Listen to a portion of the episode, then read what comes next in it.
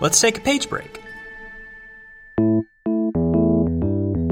I'm Jeremy. I'm Madison. This is the show where me and Madison talk about screenplays and then the movies that are birthed from them. Every episode, one of us will pick a movie or television show to analyze and compare. and then see where the conversation shall take us. And it's my pick this week. Yay! Uh, and I picked I picked like the hardest possible one that we could ever possibly do. Right? Like, this is an act of true love. Madison, thank you so much for doing this movie. I did not realize it would be such a to do um, because I haven't read the screenplay in a very long time and didn't quite understand how long it was. It's very uh, long. Because, because William Goldman does not care whether you're reading this expediently or not. And the movie we're talking about is Butch Cassidy and the Sundance Kid. Paul Newman is Butch Cassidy, and the Sundance Kid is Robert Redford. Katharine Ross is Etta Place. Dynamite's ready, Butch. Well, that ought to do it. Directed by George Roy Hill and written by the probably the most acclaimed screenwriter of all time, William Goldman. You might know his stuff. He's also written All the President's Men, and he is the novelist and screenwriter for uh, The Princess Bride. So, Madison, Butch Cassidy and Sundance Kid, had you ever seen this movie before we started talking about it? I have not. Had not. It Okay, was. It was an experience. I westerns are not my thing, but Mm-hmm. I appreciate them once I begin to like dig into them, which is I had never really watched them growing up, and um, it wasn't until college really that I got into westerns at all. And Mm-hmm. I think the process of like trying to figure out what's happening within the movie is what gave me a little bit of an appreciation for them. So I definitely like the movie. This was a movie that I had a VHS of that got worn to shreds. It was a movie my father showed me at a young age. We bonded over westerns a lot, and I loved this one specifically in ways I could never really articulate as a kid. But then as I grew up, I found on the VHS tape there was a 40 minute documentary behind the credits oh. Talking about the making of the film, which you can actually see for free on Amazon Prime. I, I highly recommend anybody watching it because it's incredibly well done. It's got the director basically narrating the making of the movie. Oh, it's fantastic. But that was the first time I'd ever actually cognized the making of a film and the writing of a movie and how all those things kind of seamlessly kind of meld together. And it's incredibly eye opening, but also gave me a free, further appreciation for this movie and all of the very intricate detail that went into it and how expertly made it is. Now, here's the thing about the screenplay for Butch Cassidy and the Sundance Kid. it is a beast. Uh, what is the total page count? It is 100, uh, 185 pages. Now, anybody who knows anything about screenwriting knows that there is a cutoff point usually with most things you want to write because basically the way screenplays break down is it's essentially a page equals a minute of screen time. Most movies are about two hours long. Rule of thumb for most screenplays is you want it to be about 120 pages or less, preferably less, usually less. William Goldman doesn't give two shits and wants to write his movie his way. But the reason this isn't a three and a half hour long movie is because he structures his screenplay much differently than any other screenplay I've personally ever written. Of, And mm-hmm. I've never, and I'm honest to say, I've never written, read any of his other ones. He doesn't use scene descriptors. He doesn't use slug lines. What he uses are little blurbs to describe cuts in the actual scene. If you've ever had a screenwriting professor ever tell you not to direct on the page, uh, you can show them the screenplay and tell them to go to hell because Goldman explicitly directs on the page with every single choice that he makes from moment one. I think a lot of that has to do with like if you're gonna do it, commit. If you're gonna do it, do it really well. You have to have it to where there is no doubt about your skill before you can None. break some of those rules. Here's the, like here's the thing about this script and its structure. It's weird to read, mm-hmm. but as you read it, it weirdly reads more like a movie than a normal screenplay. Because it is cut to cut to cut to cut. You don't have to you don't have to imagine what you're seeing. Right. Even when dialogue is being said, because he's explicitly telling you.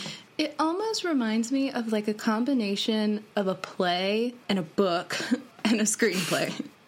Interesting. Yeah, that makes a lot of sense. because it just uses any and every form of storytelling to like get the point Mm-hmm. across. So you've got stuff from where it's like directing the camera, and then you've got a man idly wa- walking around a corner of the building, Right. but a, a man is above. So it's kind of it reminds you a little bit of a play, but then Well, and and and this is actually a very good screenplay to look at when we're talking about adaptation from mm-hmm. page to screen.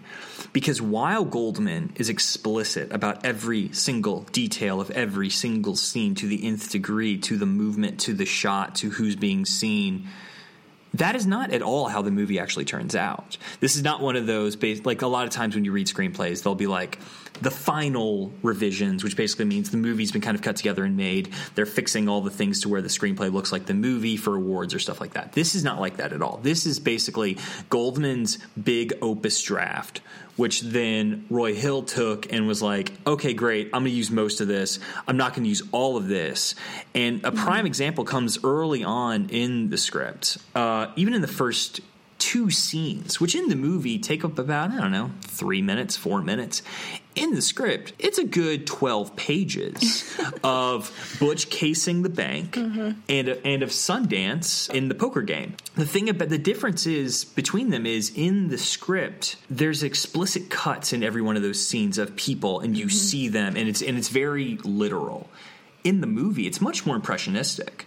The entire poker scene with Sundance essentially is one shot of Robert Redford dealing the cards while things are going on around him. You don't Right. break from that a lot. You don't see the guy that he is getting into an argument with until very late in that sequence because it's all on him and his reaction. It's playing off the acting as opposed to playing off the explicit, gotta see this guy, gotta see this mm-hmm. guy, gotta see this guy. It's letting moments kind of simmer in a way that the screenplay doesn't. I think that the screenplay kind of gives you like mental direction instead of mm-hmm. camera. Like Yeah. it might feel directional because of the way he's cutting, but it's more so for your interpretation. It's like Right. it just forces you to picture, okay, I think it's a little bit more for your brain than for the camera. That makes a lot of sense. And honestly, I can see the interpretation of this going to where it's like all these beats are here mm-hmm. and they're translating in a way that as you read it, you watch the movie. But that's also something that can be adapted very well Right. into something that is. Because I think the, the, the big difference between, and we'll get into this, the big difference between the movie and the screenplay to me is the screenplay is about men that really existed contemplating the end of their existence Yeah.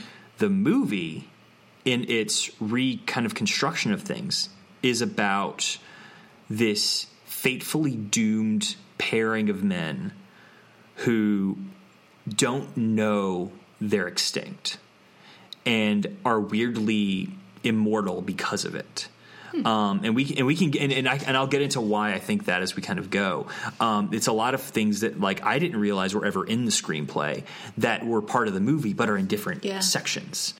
And we'll get into that as we kind of go through the script. Um, but the first thing I would like to talk about is in the redirection of screenplay to movie are a few little moments in the beginning which show the strength of changing small things and of direction and how that can really specify the direction of your movie. Um, and the first thing is in that opening poker scene where Sundance is about to square off with this guy who calls says that he's cheating. And once Butch lays down the name of the Sundance Kid, the guy understands, oh no, this guy's the best, best gunfighter in history. I will die if I draw on him. So he doesn't. And he says, okay, it, you guys can leave. And Butch and Sundance start heading out. And in the scripted version, the man named Macon in the script, who has a whole descriptor, by the way. In the script, he's described as the bar, he's the bar owner. He's got like all, like every bit about him is described to intricate detail, and he's like barely in the movie. He's not important at all. It could just be like man, it, and he says all the same lines. It doesn't really matter. Right. I, I even was. I was like, wait, did I miss who Macon was? he will never come back. He will never come back again. He is not important. He's just a man who calls out Sundance for cheating, but he's not cheating. Um, but anyway, in the scripted version, he walks away and Macon turns to him and says, "Hey kid, hey kid, how good are you?" And Butch and Sundance stop, and Butch turns to Sundance and says, "Don't just stand there, show the man." And then he grabs a bunch of poker chips and throws them in the air. And then Sundance turns and just pow, pow, pow, pow, pow, shoots all the poker chips. Like you do. like you do, except for one, except for one poker chip that he misses. And Butch at the end of it looks down at that chip, tosses it aside, and walks out with Sundance and says, "Like I told you, over the hill." and then they move on to go to to go to um, hole in the wall. But the movie doesn't do that. It keeps the dialogue mostly.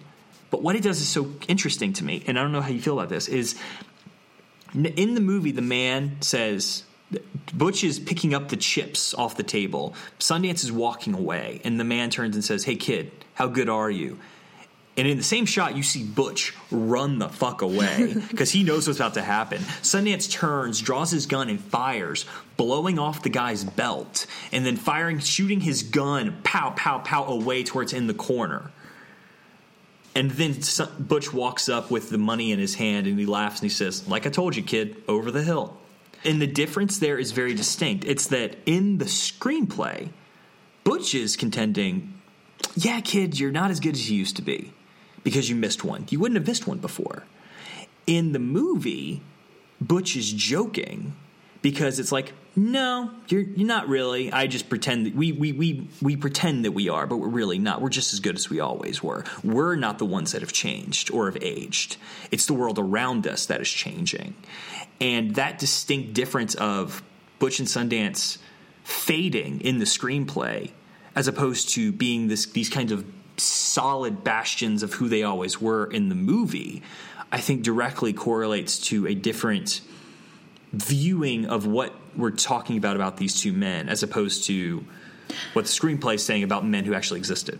I wonder if that has anything to do with how they went back later because I, I, was really interested in this movie just because of the time that it was made like mm-hmm, mm-hmm. you know 1969 but yet like it's it's straddling this like modern take of a western and it's it, oh, it's yeah. even straddling genre because i mean you know is it or isn't a western um, and i read that the studios didn't really like the idea of them like running away to Bolivia, right? Like they didn't mm-hmm. like they didn't want to portray, you know, this Western hero quotation hero of like being scared or running away or like right.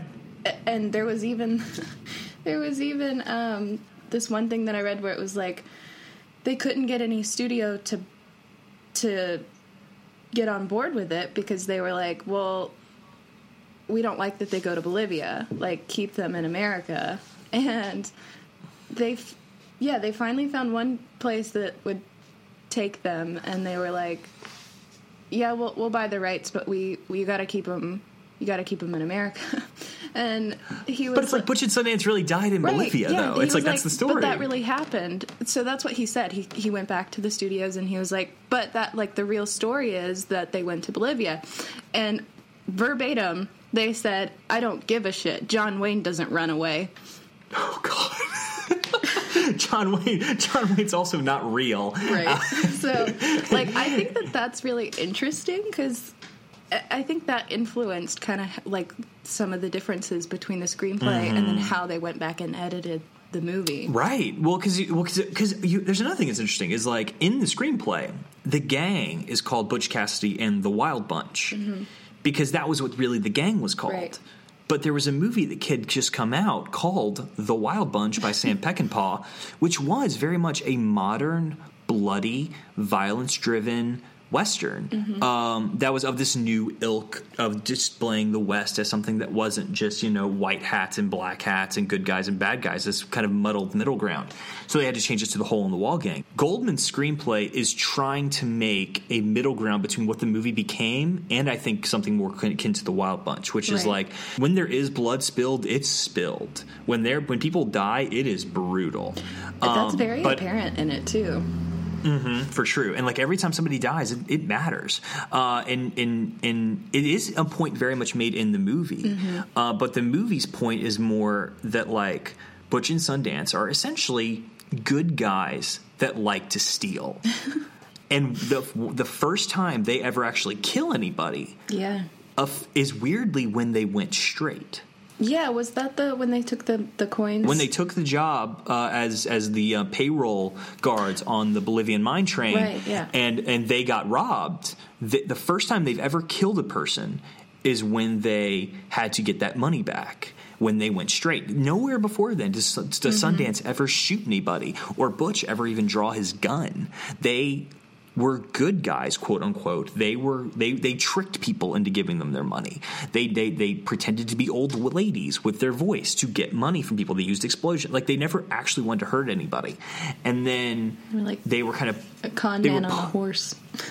kind of yeah, and they were pushed into it weirdly by people trying to hunt them down. Yeah. um, which is how the movie portrays them. I think the the screenplay demonstrates the slight hypocrisy in that mm-hmm. a lot more acutely, especially with a sequence we're going to talk about later that's not in the movie, which is the movie sequence, which I thought was incredible when I read because I've watched this movie my entire life.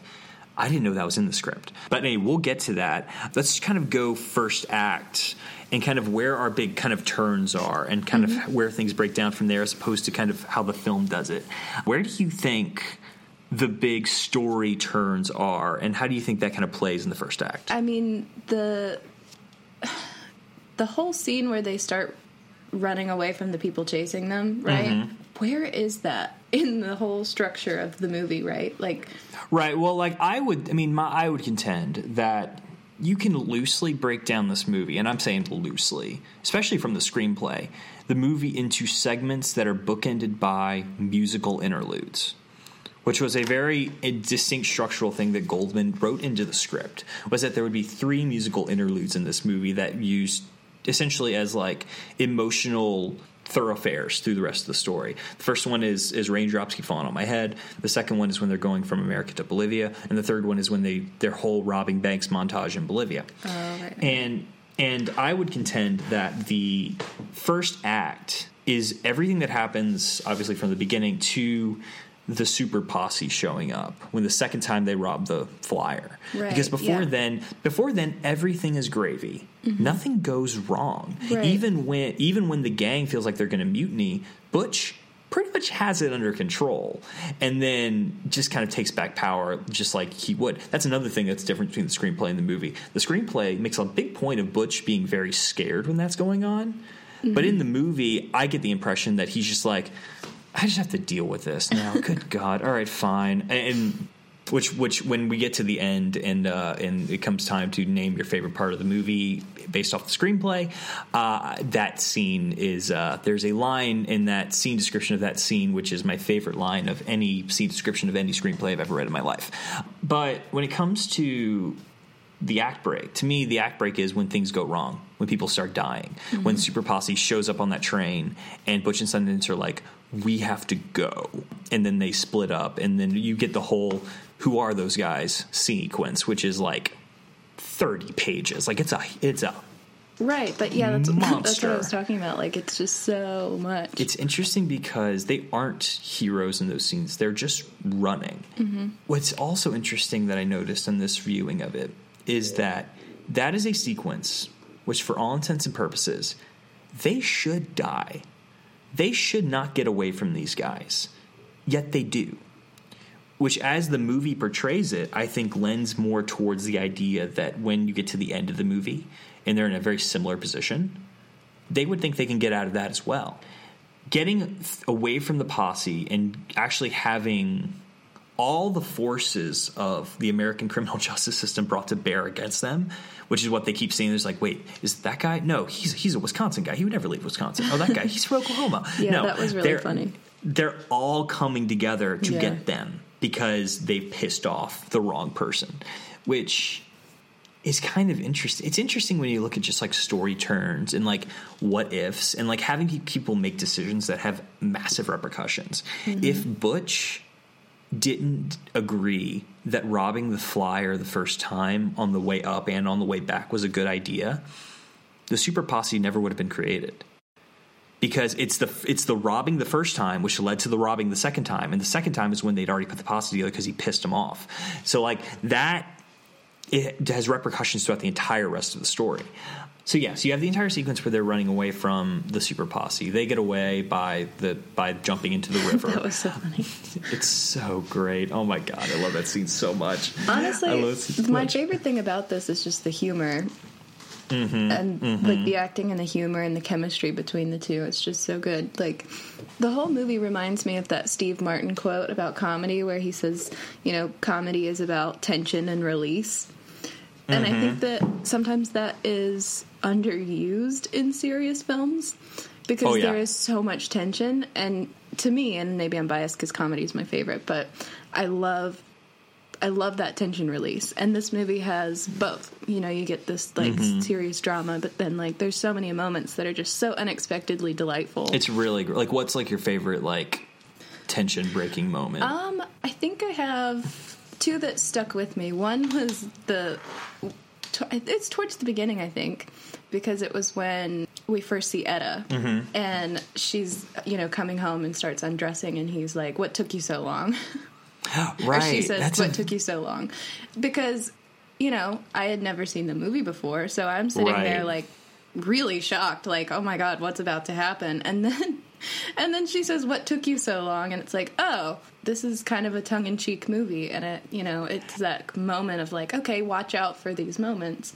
And then my other one is, you know, the I can't swim moment because they just like have a great, a great laugh about that. it's it's just it's just uh, Butch's like ridiculous laugh at that. just the the absurdity of it. Also, the moment where he's in the water, he's like floating in the water right before they talk about, you know, who are they? It, it- just visually, it's funny because he's laying in this water with all of his clothes on. And then he gets up, sopping wet, talking about how they can't tra- they can't follow them on rocks. They can't track him on rocks, but like his wet feet are just like making marks on the rocks as he says that. And I'm like, obviously it'll dry, but like there's just little moments like that where it's just so funny. It's like they can't track us over rocks. Meanwhile, he's tracking footprints all the way up to him. It's just those are the moments that made it great to me. It's it's really like that's the best thing about a lot of this is that like they never and I think this is again something that is in the screenplay but is essentially in the movie. I don't th- you never hear them actually doubt that they're going to make it out of anything. Yeah. I mean, up until Um, the very end. But there's a thing that Goldman does that's very screenwriterly thing where he has Butch say a line multiple times to try to like accentuate that as like being his thing, and it's the bifocals line where it's like I I've got vision, the rest of the world has bifocals. Yes. Oh my god, I love that. I love that line, but in the screenplay he says it like four times. Mm-hmm. In the movie, he only says it once. He says it to, to Butch, uh, excuse me, to Sundance as they're walking into a hole in the wall, which I kind of like. Yes, the bifocals. I'm really glad that he didn't repeat it because it's already kind of cheesy. yeah, it is. So it's I'm good glad as like it's good. As, repeat it. it's good as like one line that he says that I'm like, okay, I get it. I, Yeah. I get where you're coming from here. Well, it shows you who he is very quickly, even Mm-hmm. if it is a little cheesy. Like it kind of shows shows his character. It it's the it's the kind of line that like is half true, but also says more about how he sees himself. Mm-hmm. oh, exactly. Yeah, it, As- it's a great way to like pick up on. Oh, I I see you. Yeah, Butch thinks he's the smartest man in any room he ever walks into. right. We Yeah. all know one of those. I don't know what you're implying, Madison. Um, um, okay, so to me, the second act continues over through the trip to Bolivia. Uh, and the big musical sequence and the and the the whole like um, going to New York and Coney Island and all that stuff. In the screenplay, that's a lot more spelled out and specific, uh, where it's like they have these moments that Goldman really specifies as like they they go get go ring shopping and then they go to eat and like all these things that are like not story important and frankly you don't need in the actual movie you just need more of the feel I got a little lost around that point. Not gonna lie. yeah I mean, I feel like this is in a lot of things. When you try to actively describe moments of a montage in too much detail, I feel like you get lost. Yeah. It's difficult to do. Well, it's like what's important because you know Mm-hmm. you just kind of you're trying to assume everything's important, and then when you realize like, oh wait, that that didn't really have a whole lot of bearing on it.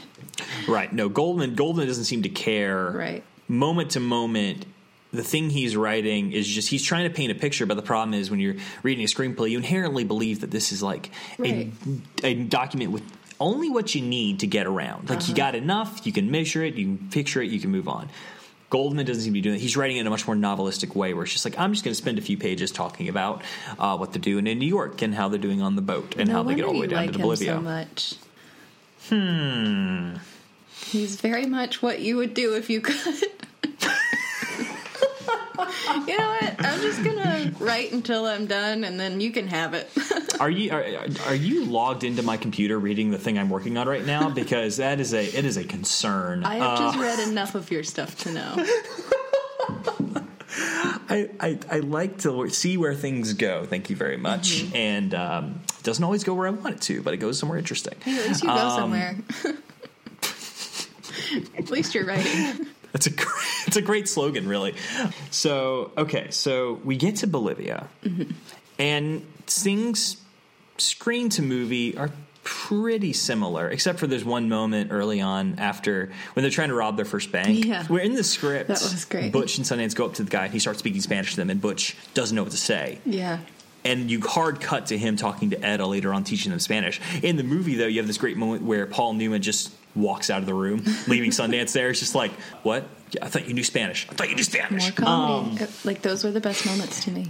Okay, so then very quickly after that initial, the first time they actually rob the bank, and Butch has to use the crypt notes to get through speaking Spanish. The best, I love that part where he's just like, he's like, he gets to a stopping point where he's like, oh, I don't know the words, and then he goes back and he's like, Manos arriba, and so it's like they're against the wall already, arriba, they're there already, they have their hands up. It's even funnier for me because I do speak Spanish, so like I can see it from both perspectives, like from the people's perspective and theirs of like like I know that frustration, but also it's hilarious that they're just stumbling so much.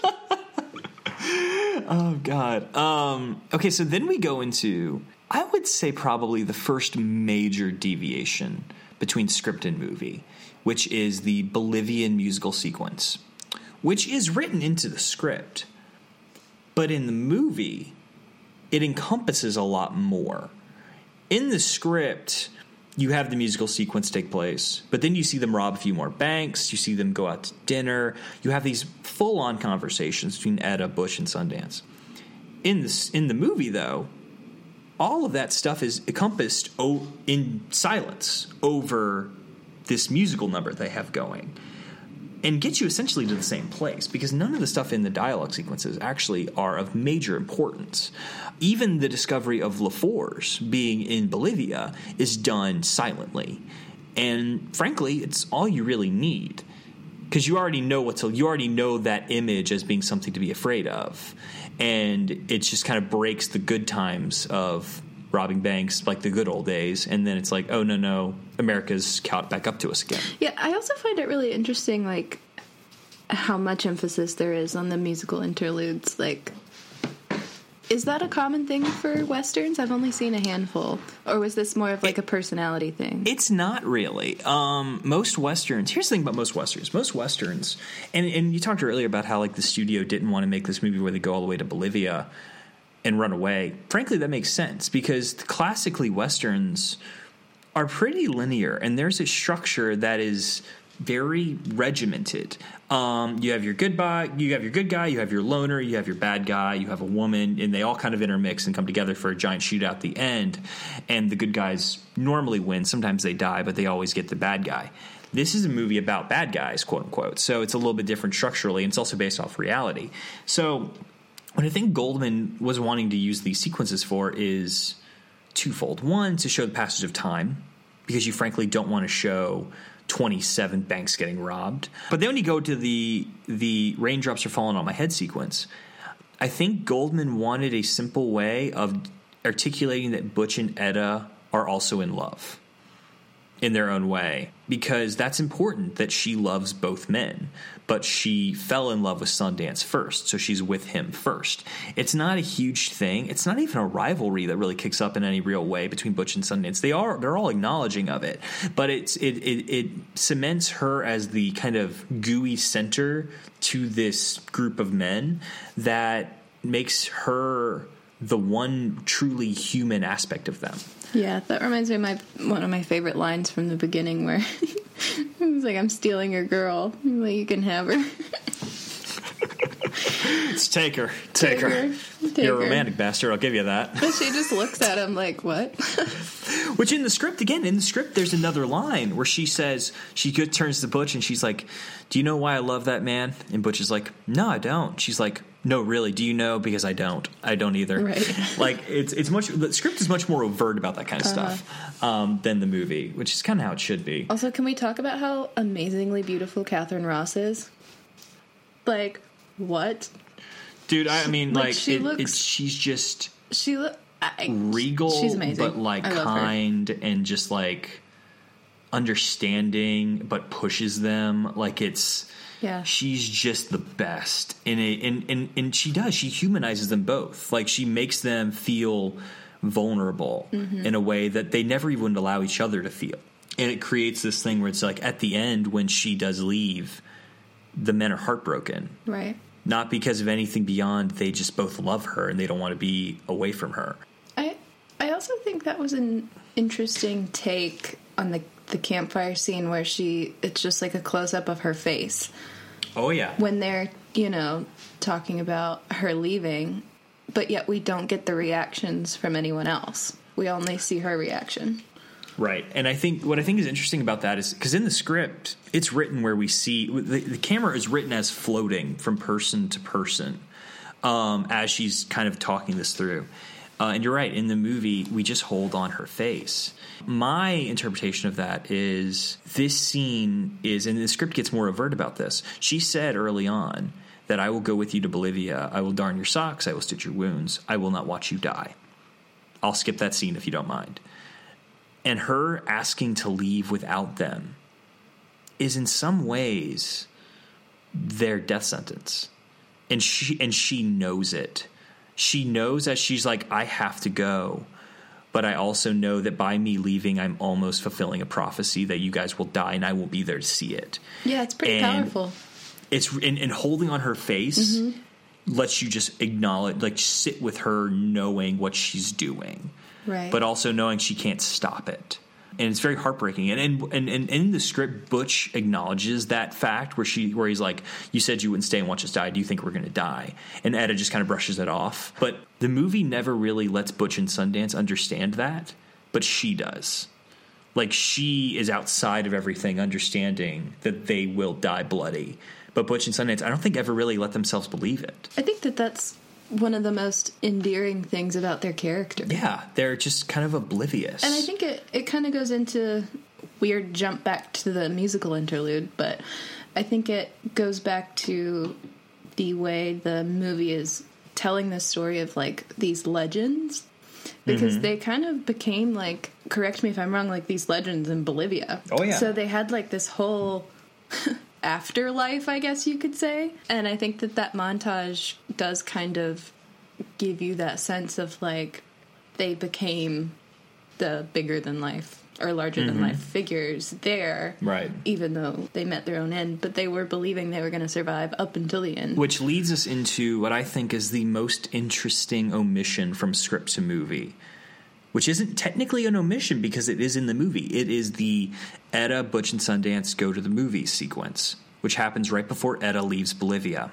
In this scene, for folks who have only seen the movie, Etta, Butch, and Sundance are going to see going to a movie because they've personally never seen a movie before.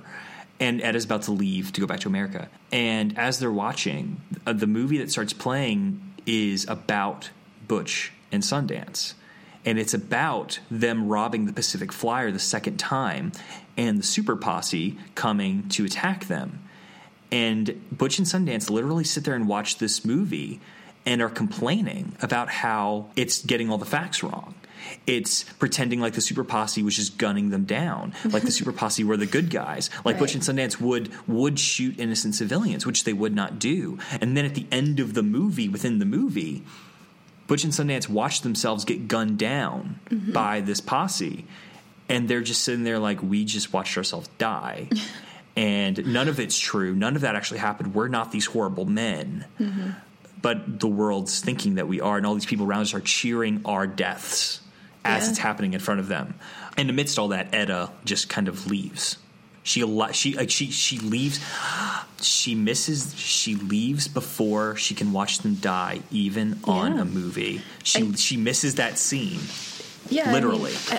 you have like this a movie within a movie, legends seeing themselves as legends, you know? Like there are so many Right. different layers and then the fact that, you know, she leaves and can't watch it even on screen does give you her feeling which then humanizes them like you said and then it's just like one big ball of like understanding, I guess. i'm glad what they did with the actual movie where they didn't use that it's a little too on the nose Mm-hmm. yeah, it would What- it kind of gives it away a little. Right, and what I like is what they did with because they did film all that. They filmed the movie within the movie. They just put it at the beginning of the movie as like the opening credit sequence. Yeah. And what I love is that what it does is it has that opening bit, which in the in the script, there's this moment where Butch and Sundance are watching with Etta, and the movie says.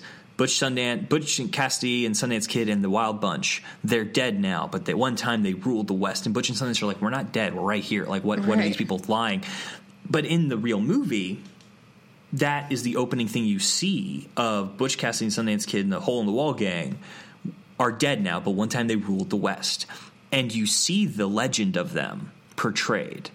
And you see this idea of what they were fictionalized. Mm-hmm. And then you see them ultimately you don't see the whole posse thing where they get shot. You don't even see the posse. You just see them ride off into the into the sunset. But what that gives you is the sense that because right after that you get that little coda that says most everything that happens in this is true Right. this movie feels more like a factual account.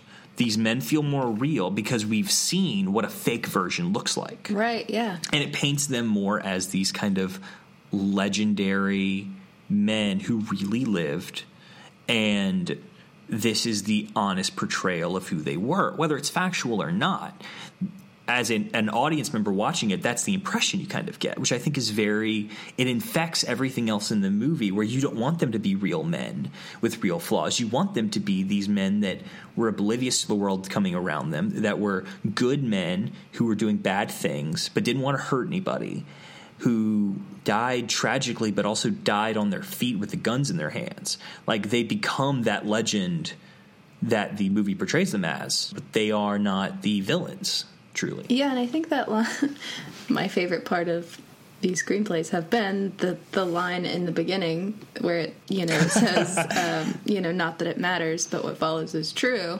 That's interesting. Yeah, both movies have had that. I like that. I like the fact that both these movies are basically stories about stories, trying Yeah. to tell the truth through and through a fake kind of narrative. I mean, cinema man.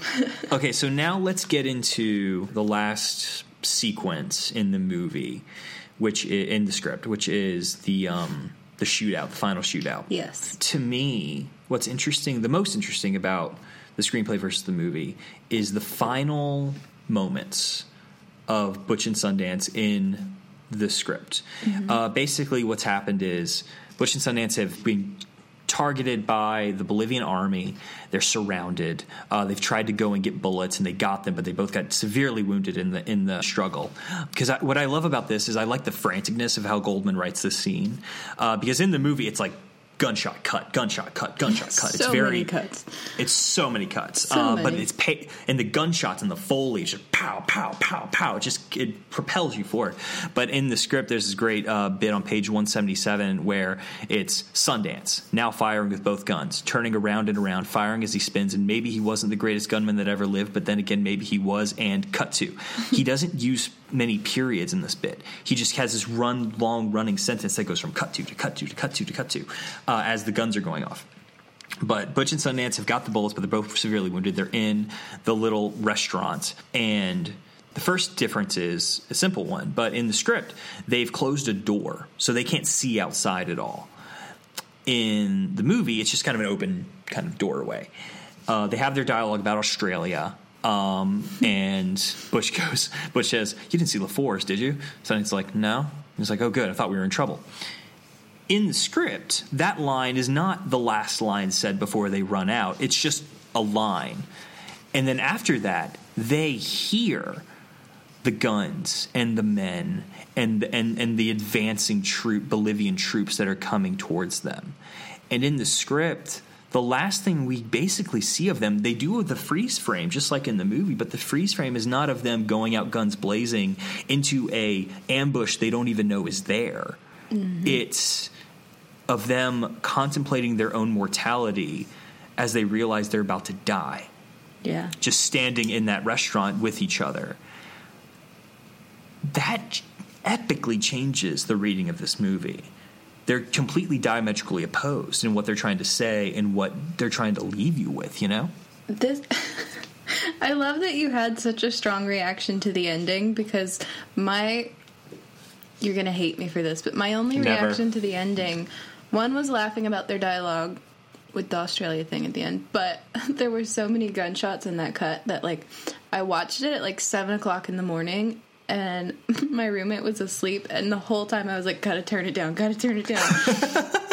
so maybe that like ruined my reaction to it but like the whole time i was like oh, is this necessary all these stupid guns and then i saw the horse get the horse got shot and i was like Oh, yeah. i like westerns but i i can't handle the horses dying so like all of my thoughts were so like not even Pragmatic. in the movie.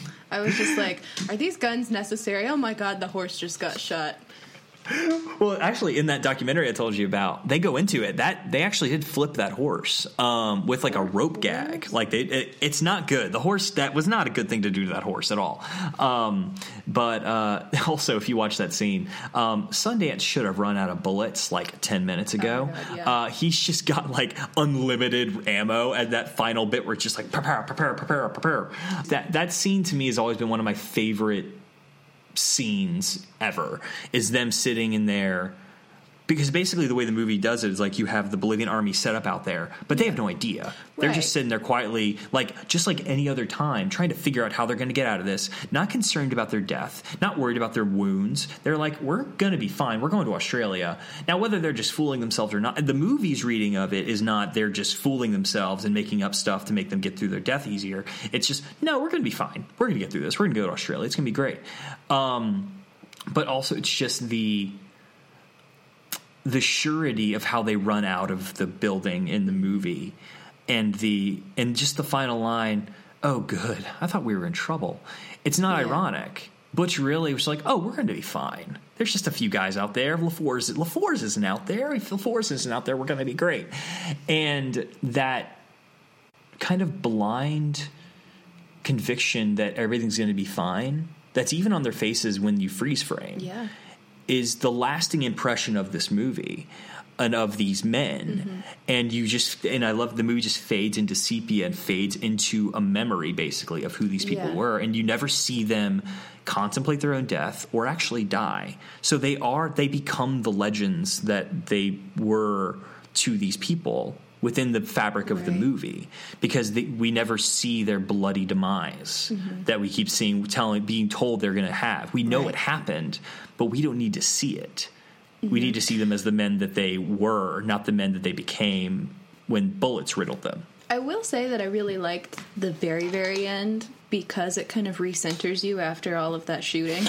so Right. I had that like moment of like, oh my god, will they ever stop? This is so loud, so many cuts. What the heck is going on? Poor horse. But then they, but then it recenters you in that like really vulnerable, confident moment of you know them wounded talking about how they're going to get out of this and it, Right. it does recenter you in it it brings you back to the heart of the characters whether it's true or false y- you know you're rooting for them and like Mm-hmm. I really like that that was the ending to this very long movie. The movie's not that long. It's just a long screenplay. The movie's like an like two and two and change i think. It's it's not horrible. Time for favorite on the page moment. Oh man. Uh, I will go first. Okay, so my uh, line is frankly my favorite single line of descriptor in any screenplay I've ever read in my life. Uh, it's during the knife fight with Harvey Logan when they're about to mutiny from the Hole in the Wall gang. Logan, watching him come in the sun, his body glistens. Butch, moving through the gang toward Logan. He is unarmed and a knife is offered him by one of the gang. Butch, not yet, moving up to Logan now. Not till Harvey and me get all the rules straight. Logan, rules? In a knife fight? No rules. As he finishes speaking, Butch delivers the most aesthetically exquisite kick in the balls in the history of the modern American cinema. That's it. Oh my god. That's my, that's my favorite. Just just the eloquence of a very simple action. Yeah. And he's not wrong. It, it, it very well might be the most aesthetically exquisite kick in the balls in the history of modern American cinema. I can't think of a better one. It's kind of incredible. Uh, and then I just love the next moment where he's just like, "Well, if everybody, if if nobody wants to put the rules down, might as well get the fight started. Somebody shot one, two, three, go." And then but Sundance is immediately it says Sundance like a shot, one, two, three, go, and the Butch just smacks him in the face. It's so great. I love it so much. All right, your turn. Mine is on page eight. I love it. and it it's not even like I I don't know. It was the moment in the screenplay where I was like, "Oh, this is going to be very different," and it was um, where he's describing the cuts that will happen Oh. between Butch and the Mustache Man. The cuts will include the following: A. Macon's hands. B. A window and sun streaming in, and does it hit anybody's eyes? C the area behind the mustache man, and is there anyone dangerous there? D. Macon's eyes. E. The area to the side of the mustache man, and there is some room to move. And I'm like, what? Like that was the moment where I was like, oh wow, okay, what this is interesting. Which is funny because none of that is in the movie. Right, it's I, I see why. Because it, it's it's it's it's all cutty and all this stuff. When you just need you just need something to stand up. yeah, it, it's just Just look like- at him. I was like, wow, that's interesting and unnecessary. But you know what? But you know what you can also do now is because you put that fake movie in the beginning. You know what the Sundance Kid looks like, so mm-hmm. you know Robert Redford is the Sundance Kid. So you don't have to have him do this like Daredevil style, like zoom and enhance spider sense thing. You're like, oh no, this other guy's fucked. this is this is the Sundance Kid. Like you don't like you don't need to spell it out that acutely. but I also think it's interesting that he did it with the A, B, C, D, E because Right. he didn't do that with any of the other quick cuts. I don't think, not really. I don't think so either. So but I guess that's what what happened. was the point? like, I'm not. I, I just I think it's interesting. Not good or bad. I just think it's interesting. It is, but I wonder if it's a lot of it is because if you wanted to change it, you'd have to literally put paper into a typewriter and Right. redo it. Yeah. You know what I mean? we can't. Ju- you can't just snip it and like and like fix it. You just have to Mm-hmm. like find a spot, fucking type, type, type, type, type, type, type, type, type. Which thank Christ we don't have to do that anymore. Yeah. That that would be I feel like it's just like it's just a lot of time. Honestly, but here's the thing though, and this is kind of a side thing. It also would lead to a lot of good rewriting. If it forced you to rewrite every single thing you write, if you want to rewrite something, it would force you to reconsider every single choice you make, which is probably not a bad thing. Yeah. So yeah, my favorite part was the like very strange inclusion of the alphabet in the cutting system. I love it. I love Like, okay. I mean, it gets the point across. Like, okay, other than all, like, other than all of the other quick cuts that In I have very form. explicitly told you about, these are some these are some special ones that I Which aren't actually going to matter and aren't actually going to even be in the movie. Fucking Right, William just- Goldman, I man. think that's fascinating. All right, Mads. Well, thank you for going on this um, Western journey with me uh, through one of my favorite movies. I know it was it was the struggle was long and difficult, but I hope you enjoyed it as much as I do. I am a better person for it. That's all we can hope for, in all honesty.